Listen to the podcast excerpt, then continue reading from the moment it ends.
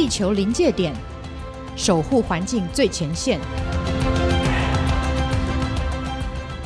各位听众朋友，大家好，欢迎再次来到我们地球临界点的节目。那我是今天节目主持人，是天下杂志的资深撰述刘光影哦。呃，今天这一集的 Podcast 是在家里录的。那我相信说，现在疫情的状况比较严峻，所以大家应该都练就了 Working from Home 的各种新的能力。那我今天也是第一次尝试着哈，在在家里录这个地球临界点。啊、那今天要讲的题目呢，其实跟我们上一次的零碳新经济的封面故事是有点关系的。哦、我们今天要讲的是一个大家可能都还有点陌生的题目，叫做氢能哦。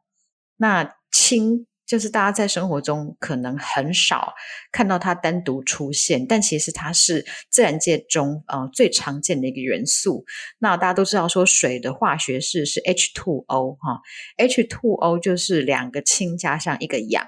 所以其实氢在我们身边真的是到处都是。然后呃很多的国家现在也都已经有氢能的策略，那是为什么呢？这跟零碳又有什么样的关系？它的减碳潜力有多大？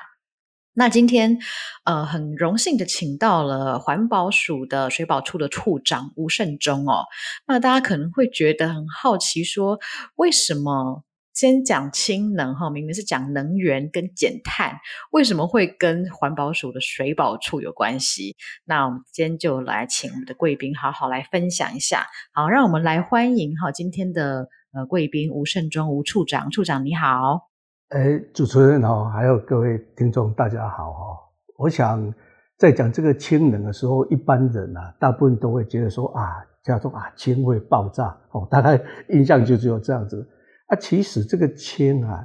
实在是一个太重要的一个元素哦。那我举一个例子哈，最简单的，你看我们现在这个富国神山的那些半导体和那些晶圆呐，我举一个例子嘛，它这个假如说一个月你要制造。二十万片的晶圆的话，这个可能要用到四千多吨的这个氢气哦，没有氢气做不出了这个晶圆，所以大家一个可能会对它比较会容易接受了哦，这个氢。所以我先想说，为什么这个现在世界各国哦，这个不管是欧洲、亚洲、美国哦，他们都在一直在推动这个所谓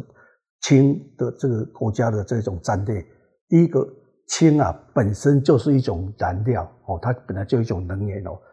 一加仑的汽油的能量啊，就跟一公斤氢的这个能量哦，大概相当哦，可以不管是用在燃料电池啦，或是用在锅炉烧啦。第二个，氢是一种能能量的储存者啊，哦，氢可以储能。我们现在在推动这些，比如说这个再生能源，像这个风力发电啊，哦，太阳能啊，哦这些。但是问题是说，你发电的时候可没有直接这个这个这个这个上网上去。可能需要先做一个储存啊，啊，这个储存怎么储存呢？当然，现在有人说啊，我们用锂电池来做一个储存，但是锂电池啊，这个第一个价格贵，第二个哈要的这个这个体积还蛮大的，所以现在国外啊哈，这个大部分用氢来储存，这是什么意思呢？就是我们会把这个额外产生哦风力发电、太阳能发电产生这个氢气啊，那这个变成说说先用，比如说用电解水。它就产生氢气以后，就把它储存起来。所以氢是一个燃料，也是一个储能的哦，这个这个这个材料哦，这是第一个。第二个呢，氢气啊，更重要的，我们产业界啊，要用很多都用过氢哦。所以的话，变成就是说，我除了刚才提到这个半导体之外的话，那比如说我们以前，因为我本身是读化工的嘛，所以减像一些什么。炼油厂加氢脱硫啦，后续这这个这个这个食品哈，这个有时候要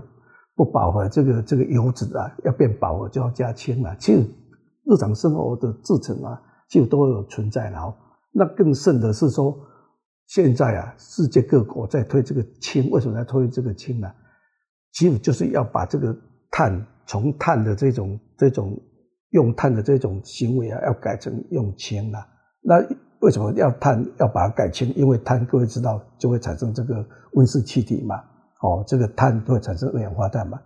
最后就是讲到这个巴黎协定哦，希望我们大气的温度啊，哦，这个在世纪结束的时候不要超过两度，最好是在一点度、一点五度以内嘛。所以这个氢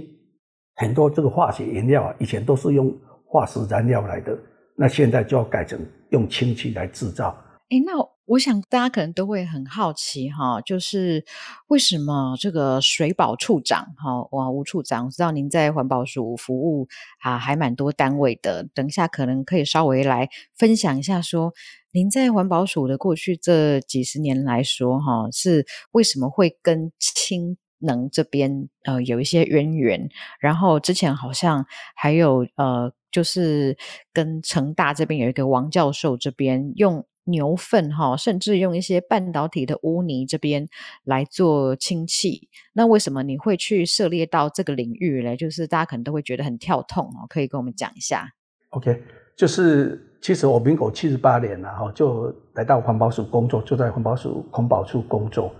那当然是。对这个空气污染的这个治理嘛，那空气污染哦，两个重要来源，一个是移动污染源，一个是固定污染源嘛。那移动污染源、固定污染源的话，最后啊，哦，这个这个你烧化石燃料的话，哦，最后结果一定产生哦，这个变成这一些对人体很大的这个健康的影响嘛。后来我是觉得，就是说，最后一定要用干净能源，那车子一定要用电力的嘛，哦，这个就不会。排这些污染物嘛，那百姓健康也获得这个保障哦。那电力一个一个是用电池嘛，那一个就用燃料电池嘛，哦，这两个不一样的体系哦。那我想这个各有利弊了哈，各有他们的强项了。那当然你用这个这个燃料电池的话，哦，这个速度也快，那氢的来源其实也多了，所以这是有关移动污染源的这个空污的管制嘛。那个工厂也是一样，工厂的话哦，你烧。哦，不管以前从烧煤了、烧油了，甚至烧天然气了，总之还是有碳，而且空气燃烧以后，它会产生一些 NOx，哦，这个氮氧化物啊，这个都是会产生一些 PM 二点五这些，然后衍生出来的这些污染嘛。所以终究这个最后的这种这种改善的话，那就用这个终极终极的演示嘛，就用氢气。你不管是车子烧，或是工厂烧出来就是水。后来我就一直做这个工作嘛，那做了很久了。那其实后来以后到别的部门，包括哦到台北市环保局哦去当局长啊，或是说这个后回来不到会馆处了哦当处长、总队长啦。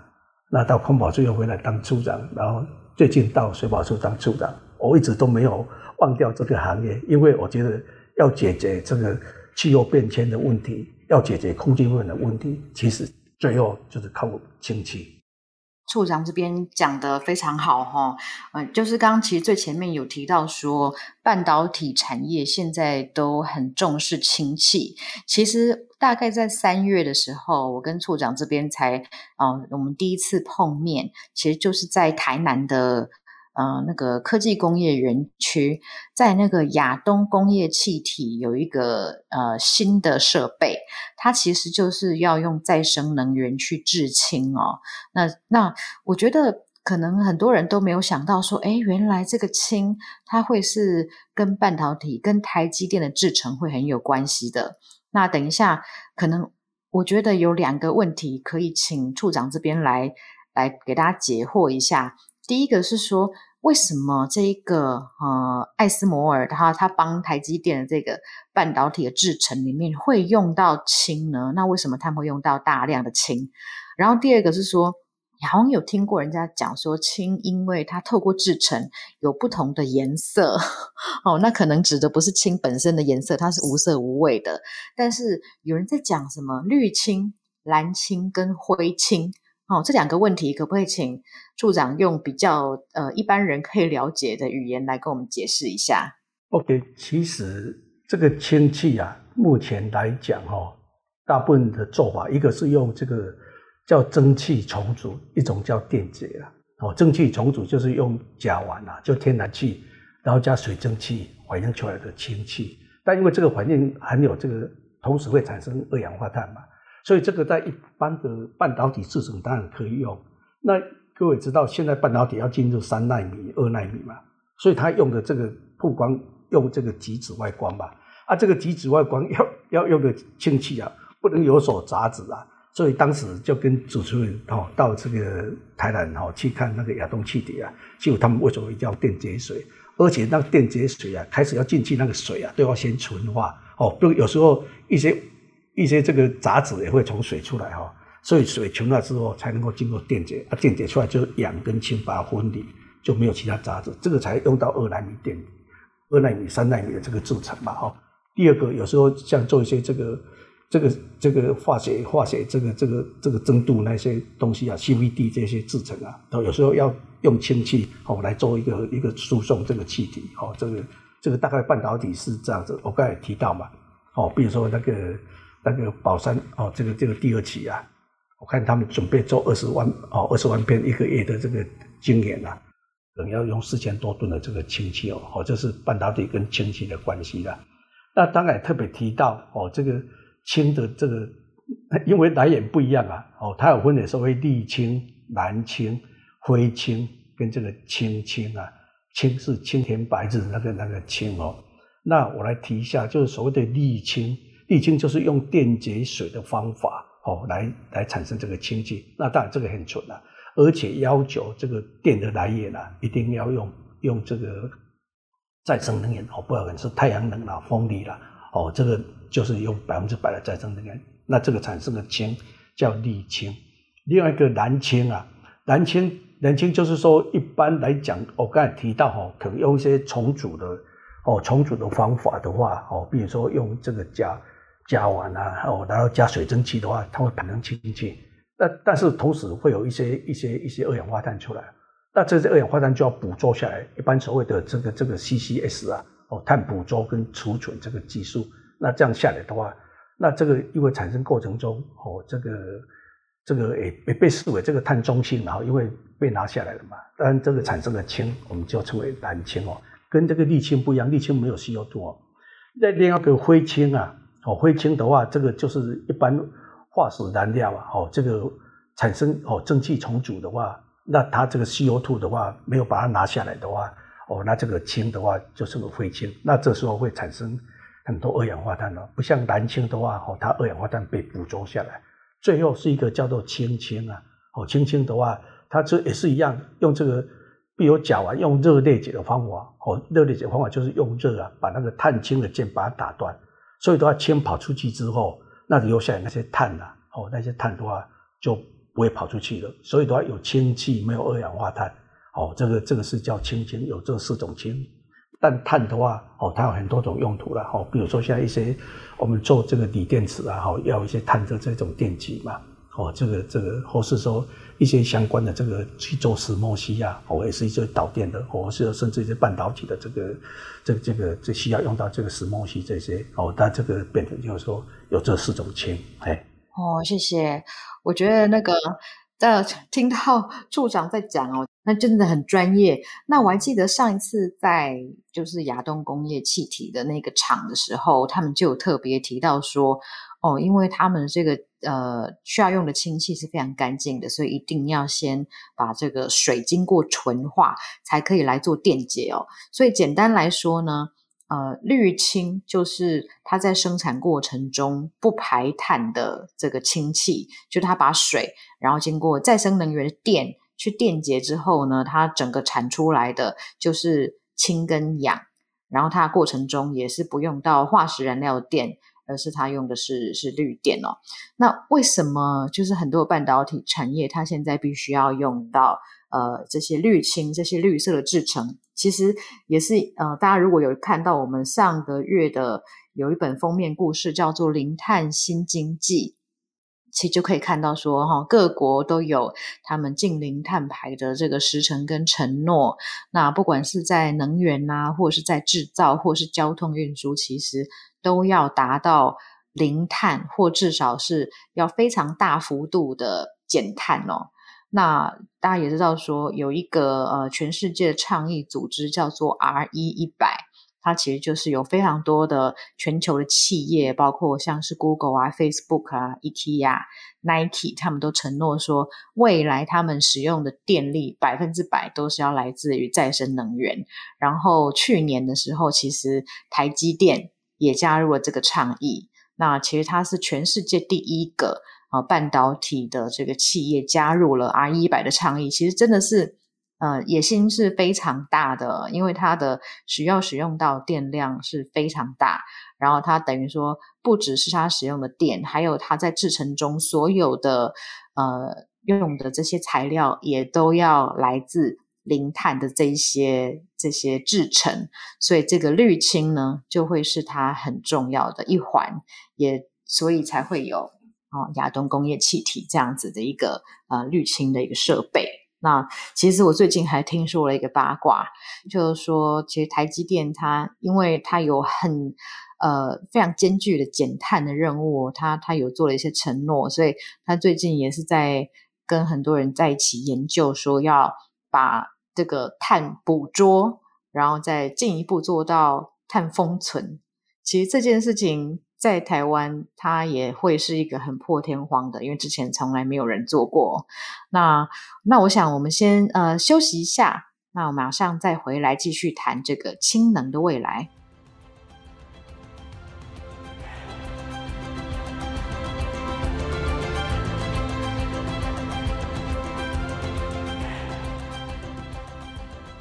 好，欢迎各位听众朋友们回到地球临界点的最新一集的节目哦。哦，我觉得刚前半段的节目真的是知识含量有点爆表，因为我们的吴胜忠处长他是当年的化工高考的第一名哦，所以我就觉得非常的汗颜。因为我是文组的，我的理化并没有那么好，所以连我都听得有点吃力。但是其实我们上一次在吴处长的介绍之下，去了成大的航太基地。然后大家如果有看我在《天下》杂志网络版的文章的话，会发现说有一个在美国的阿冈实验室的教授，他叫做王启胜，然后他已经快要八十岁了，但是还是每天都泡在那个实验室里面。然后他在做的东西很厉害，他是居然把一些呃一些有机的废弃物拿来经过电浆电光的这个技术的转化，变成氢气。然后等一下，可能也要来请这个处长来讲说，那这样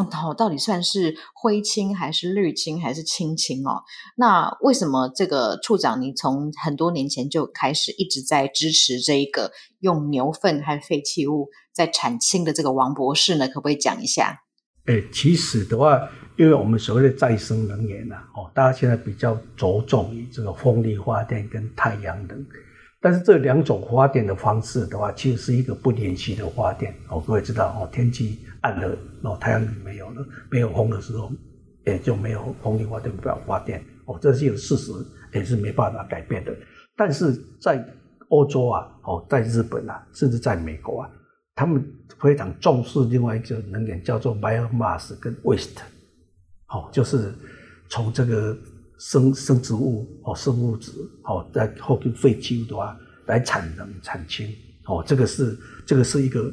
持续的。我举一个例子嘛，哈，就像我们那个环保单位啊，我们有二十四座焚化炉嘛，哦，那焚化炉除了处理这个垃圾之外，其实我们在发电呢，一年他们花三十二亿度的电哦，这个所以的话，用这个所谓的这个这个 biomass 哦，生物质跟这个废弃物来发电的话。也就是来利用哦这些地区的这些资源的话，可以提供很大这个能源的来源。那这个是世世界各国哦这个一个一个趋势啦啊，那就来补充这些不连续哦再生能源的不足。那我举个例子嘛，像那天哦到王博士那边去，其实王博士为什么那个技术比较特殊啦？哦，一般来讲哦，我们我们做这个废弃物，我刚才提到，比如说我们最常用是哦几十年前就用焚化嘛，所以的话。焚化的话，这个我记我在台北市的这个经验，好跟大家分享一下嘛。台北市有三个焚化炉嘛，哦有内湖焚化炉、木栅跟北投啊。因为这个兴建的年代不一样，最早是内湖那个厂，所以在台北你一样一吨的垃圾啊，哦到内湖去烧，就产生的电可能两百多度而已。那你导到比较新的厂木栅的话去烧，可能三百多度，哦一样是一吨垃圾哦。但是你只要到比较新的厂，哦，那个北投那个厂的话，可能可以烧这个这个发电五百多度，所以一样的能源在那边呢。你如果把这个能源拿出来的话，哦，这个就是技术嘛。那王博士那个技术，它本身来讲，它不是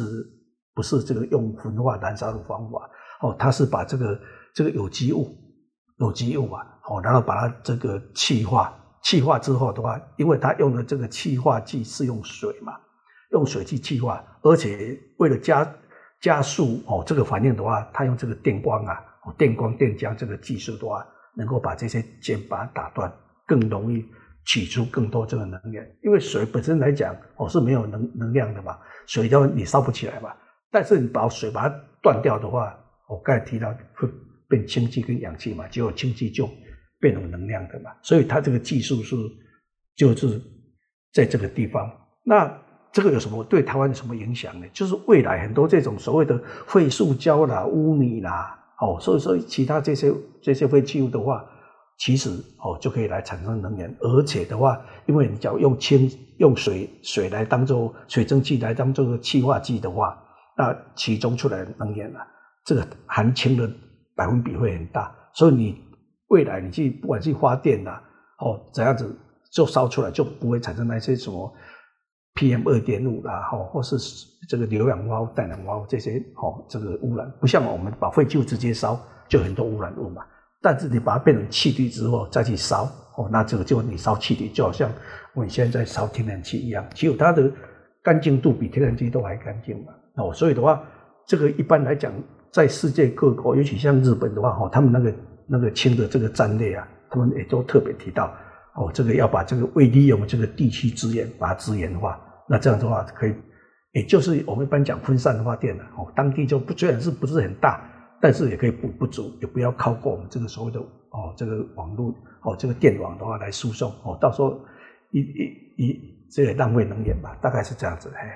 哦，这个我觉得处长讲到一个重点哦，说其实哦，烧氢或者是烧天然气都可以来发电，但是氢又比天然气还要再干净哦，而且大家想想看哦，我们天然气是要从外面进口，而且是 LNG 的话是要。呃，非常低温，然后从美国漂洋过海过来的，那可能是呃，在夏天的时候，我们可能十天就要一艘船哦。万一台风或者是呃，就是什么样的意外的话，说不定船还无法靠港。但是如果是我们用废弃物来产氢的话，这完全是我们自产的能源。我还记得那时候去找王博士的时候，他就跟我说。他大概二十年前就开始在台湾在讲氢能，然后那个时候大家听不懂就算了，还笑他，就说你到底在说什么都听不懂，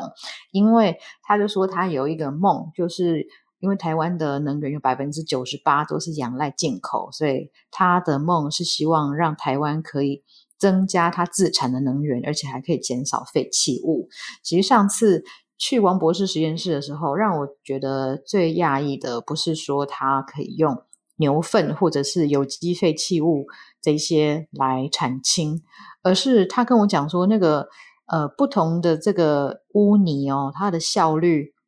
是越臭的污泥产氢的效率是越好的，所以他就跟我讲说，哦，那一盆看起来很像土。一盆那个建国花市那边的那个泥土哦，其实是呃某某那个面板厂的制成啊，它的那个污水产出来的污泥，然后那一个可以产的氢，其实是比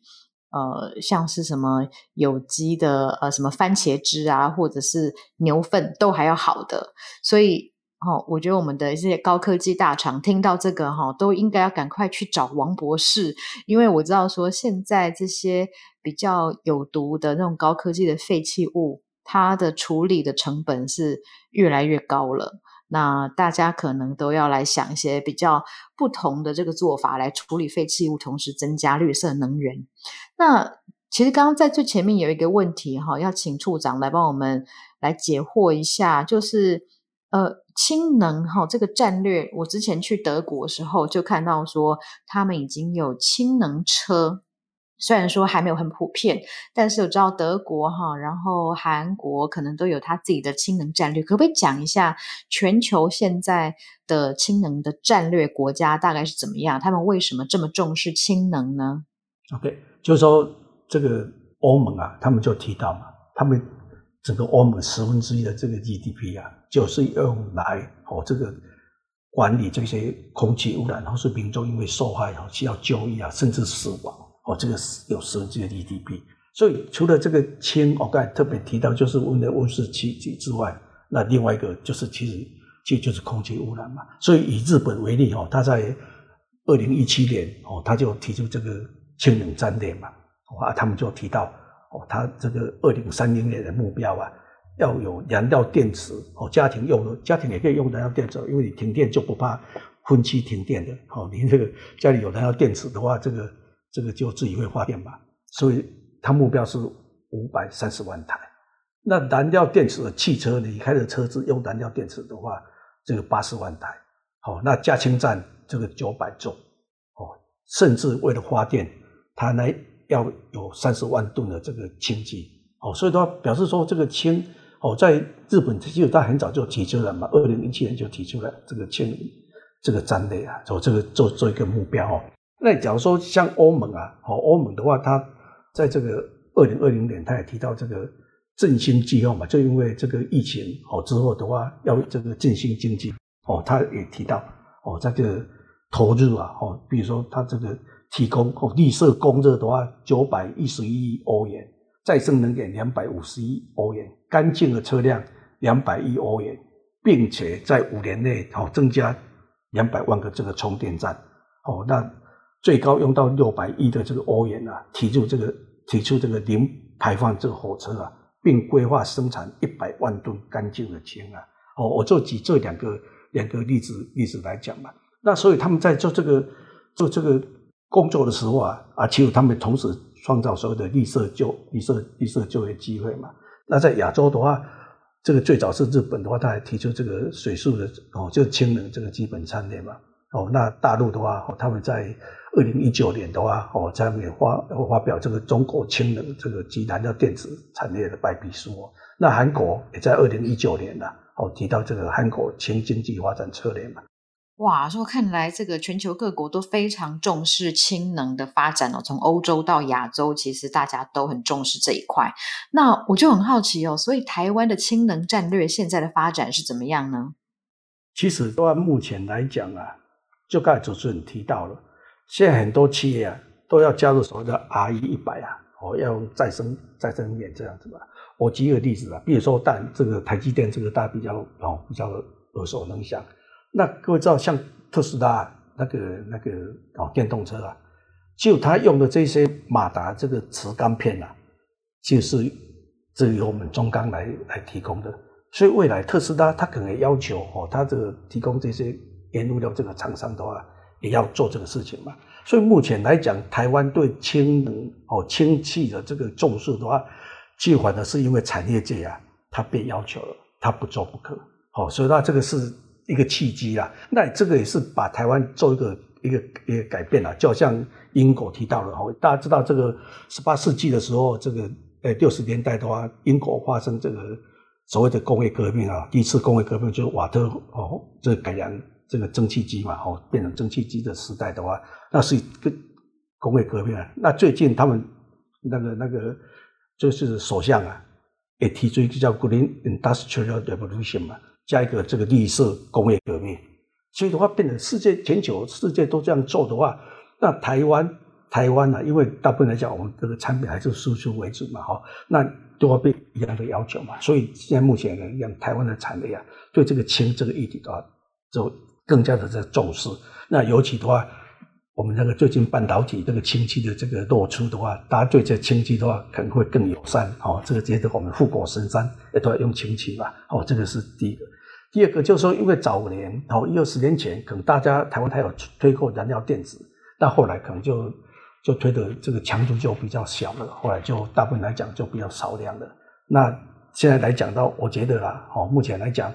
是一个契机啦，哦，这个企业来讲的话，也要跟着这个这个这个时代在走嘛，哦，你假如不这样的话，未来可能你的产品哦技术再好的话，可能这个对方也不能买嘛，所以我是觉得，就是说，假如台湾哦要推动这个氢能哦，这个或是氢气这个一个一个一个物质的话，那其实我是觉得，因为目前来讲，我们政府的话以前在做这个风力发发电、太阳能发电，甚至补助电动车的话，这个。制度也是做得蛮成功的啦，所以应该把这个制度哦，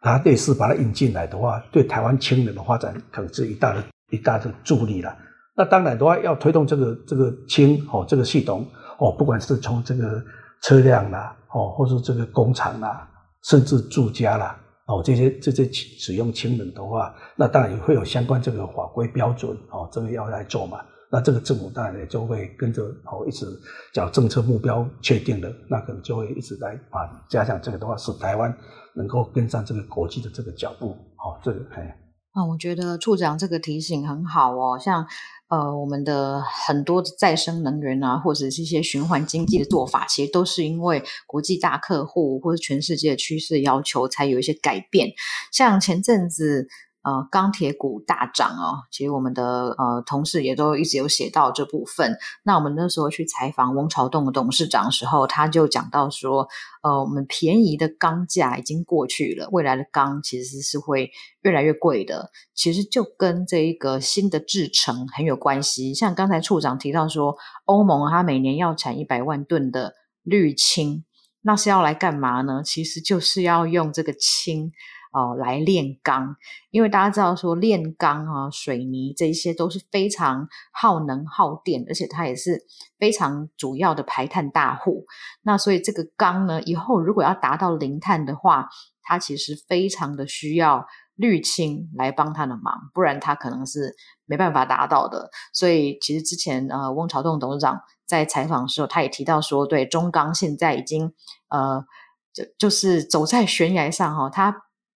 不得不要来，就是很努力研究说怎么样用绿氢来制钢。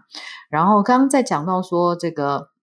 呃全球的这个氢能战略哦，其实我们在四月的零碳新经济的时候，也是有去采访到澳洲驻台办事处的副代表。然后其实我就觉得很讶异，因为大家可能印象中会想说，诶，澳洲不是一个。产非常多煤炭、天然气，然后他们很保守，完全不在乎气候变迁，不觉得这是一件重要的事情。可是其实我去听了副代表在讲，才知道说哇，这几年哦，他们的呃有有政府的官员，其实他们的想法已经改变了，他要把这个呃主要是依靠化石燃料出口的这个澳洲的经济整个扭转，变成绿氢，所以他现在其实。在澳洲这边再盖一个全世界最大的哦，用再生能源制氢的一个试验基地，然后它会呃，因为大家知道澳洲的土地很大嘛，所以它的可以带盖太阳能板呃跟风机的这个地方是非常大的，所以它可以把这个。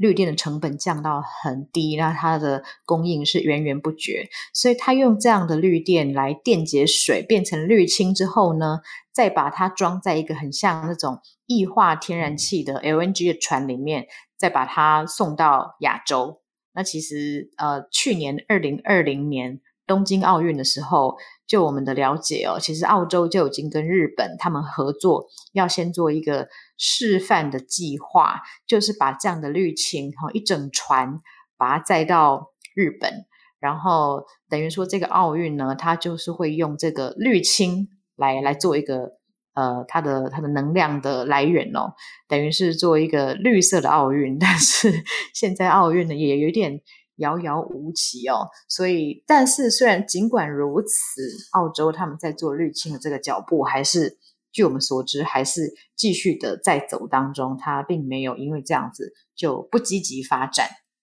啊。那其实我也这边也还有一个疑问，就是呃，我们那时候在在公司里面讨论再生能源的时候，我们也是会想说，哎，对，呃，氢能它是一个氢气，那它好像不是一个。能源哈，像我们想说光电或是风电，它是再生能源。那这个氢能，它为什么也可以算是一个再生能源呢？它不就是一个气吗？哈，我们请处长来帮我们解惑一下。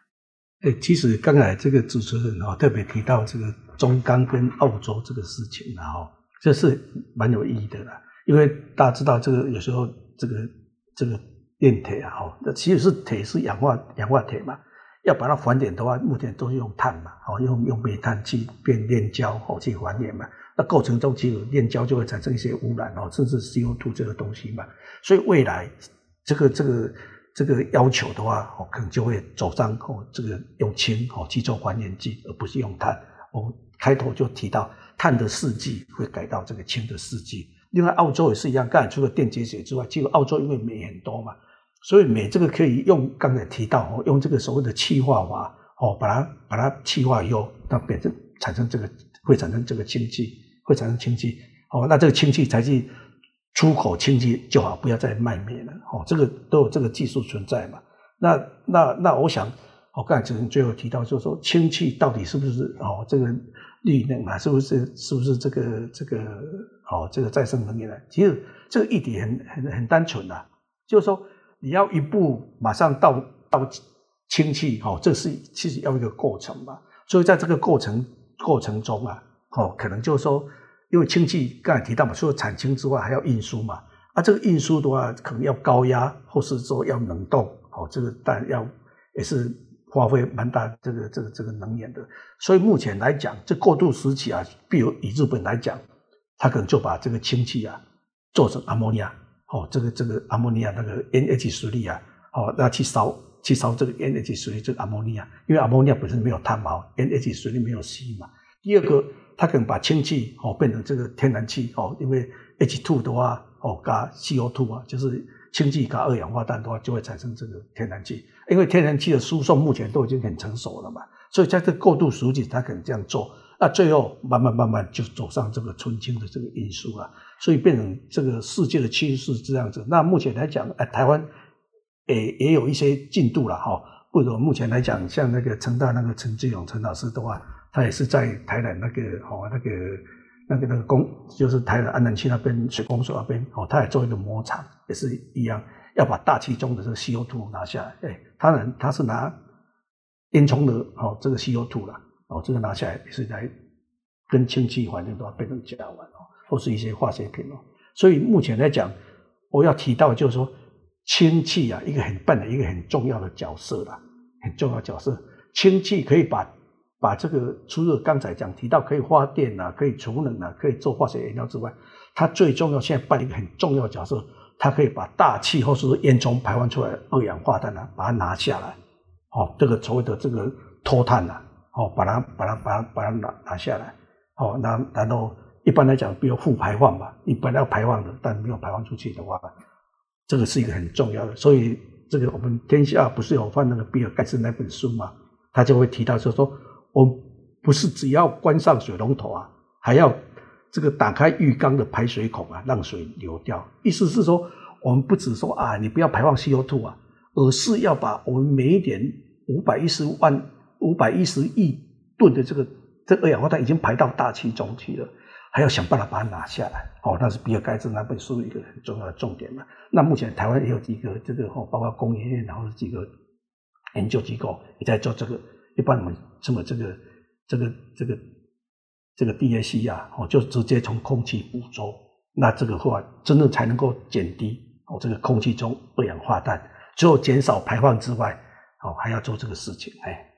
哇，真的非常感谢处长，最后还顺便帮我们打书哦，没错，他讲的就是比尔盖茨的这一本《如何避免气候灾难》哦，然后我觉得呃这个。想法真的是很具象，就是你其实光是减碳、零碳还不够，现在要变成要负碳了。就好像如果说我们要减肥的话，我们要少吃可能是不够的，我们可能还要搭配运动，所以才有可能真的减肥哦。因为如果只有少吃的话，可能就是维持体重，或者是只是比本来呃少增加一点而已哈。我觉得这个可以跟我们现在所有 work from home 的。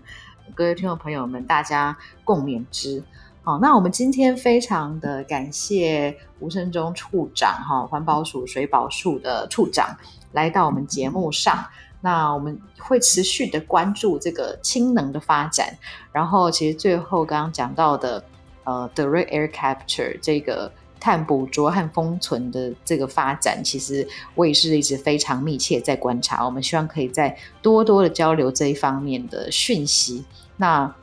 好，我们今天就非常的感谢吴处长，还有各位听众朋友们的收听《地球临界点》的节目。我们下次再见，拜拜。谢谢大家，拜拜。